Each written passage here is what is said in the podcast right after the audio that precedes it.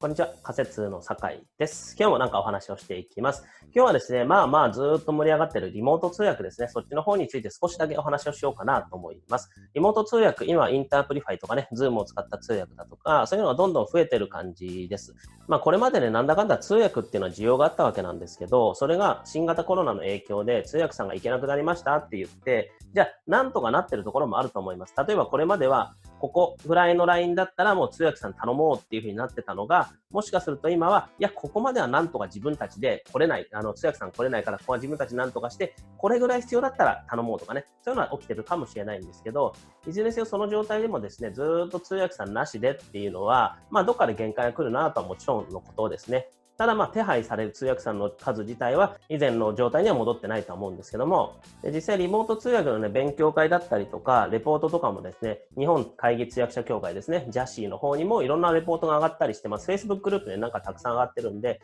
もし入会されてない方はもうさっさと入会して、そっちのを見るといいと思うんですけど、で、こう考えてくるとですね、もうよくこれまであったご相談ですね、地方の通訳者さんの話ですね、地方に住んでいるから東京ほど案件がないんですけどっていうのがですね、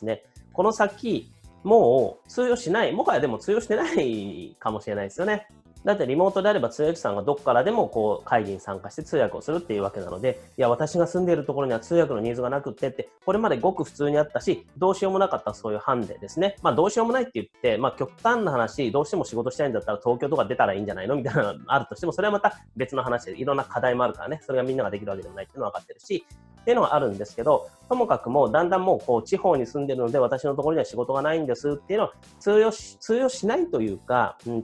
理由にはならなくなってきてますよね。で、これまでに通訳と翻訳ってことを考えたときに、通訳の方がね、もう現場に行って通訳しなきゃいけないからっていう前提があったから、東京の方がいいよねとか、どこでも仕事ができるわけじゃないよねと言われたところに行って仕事をするっていうのは基本でした。一方、翻訳っていうのは、ファイルのやり取りなんで、パソコンとかね、もちろんモニターが3台ないとって人もいるから、その人はどこでもっていうわけじゃない。そこにいないと、仕事場にいないとできないとできないかもしれないんですけど、でも基本的には場所の自由っていうのは翻訳者さんの方が多かったわけですね。大きかったと思います。ただ、この状況が続いていくとですね、結局通訳者というお仕事の方も案外ね、翻訳者と同じようなレベルで結構どこでもできますみたいなね、自宅でちゃんとマイク揃えて、ヘッドセットがあってどうのこうのっていうのは揃えて、で、どこからでもある種仕事ができる。そういう世界も見えてくるのかななんていうふうに思っています。で、これをどう捉えるかという意味でね、僕の方はもうずーっと仮説を始めた3、4年ぐらい前からずーっとこうリモート通訳というか、なんか地方にいる人たちはそういうところを開拓していったらいいんじゃないのっていうのを言い続けてきたわけなんですけども、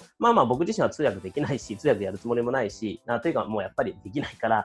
全然自分でね、開拓とかやんなかったんですけど、もしその頃からやってる人がいたとしたら、今頃なーなんていうふうに思ったりはしてます。もちろんね、その時だって、そういう市場がね、成熟してなかったわけなので、リモート通訳だけでっていうのはちょっと難しかったかもしれないんですけれども、でもその時からね、いろんな情報を集めたりとか、リモート通訳何回かやってますとか、ちょっと着実にね、実績を積んでる人だったら、今頃は結構ね、いい目を見てるかもしれないな、なんていうふうに思ったりはしています。で、住んでる場所を問わなくなるっていうのはどういうことかっていうと、結局それはいいなーってメリットにできる人もいれば、逆にですね、もう世界中の通訳者さんとかね、それなりたい人とかが競合になるわけです。競合が増えちゃうわけです。爆発的に。そういう意味では、やった私もできるんだっていう思ってる自分と同じような人がもう世界中にいると思うと、またちょっとね、見え方が変わるかもしれないんですが、そういう中でどういうふうに選ばれるのか、どうやって選ばれるのかっていうのをまた考えていく必要があるなと思いますけど、いずれにせよね、これまで地方に住んでいて、私の住んでるところではなかなか仕事がないんですっていう方こそ、今ね、リモート通訳の方を必死で勉強したりとかして、食らいついていくべき時期なんじゃないかな、なんていうふうに思っています。もちろんね、東京にいる人もそうですよ。東京にいる人だってそういうふうに食らいついていく時期なんですけども、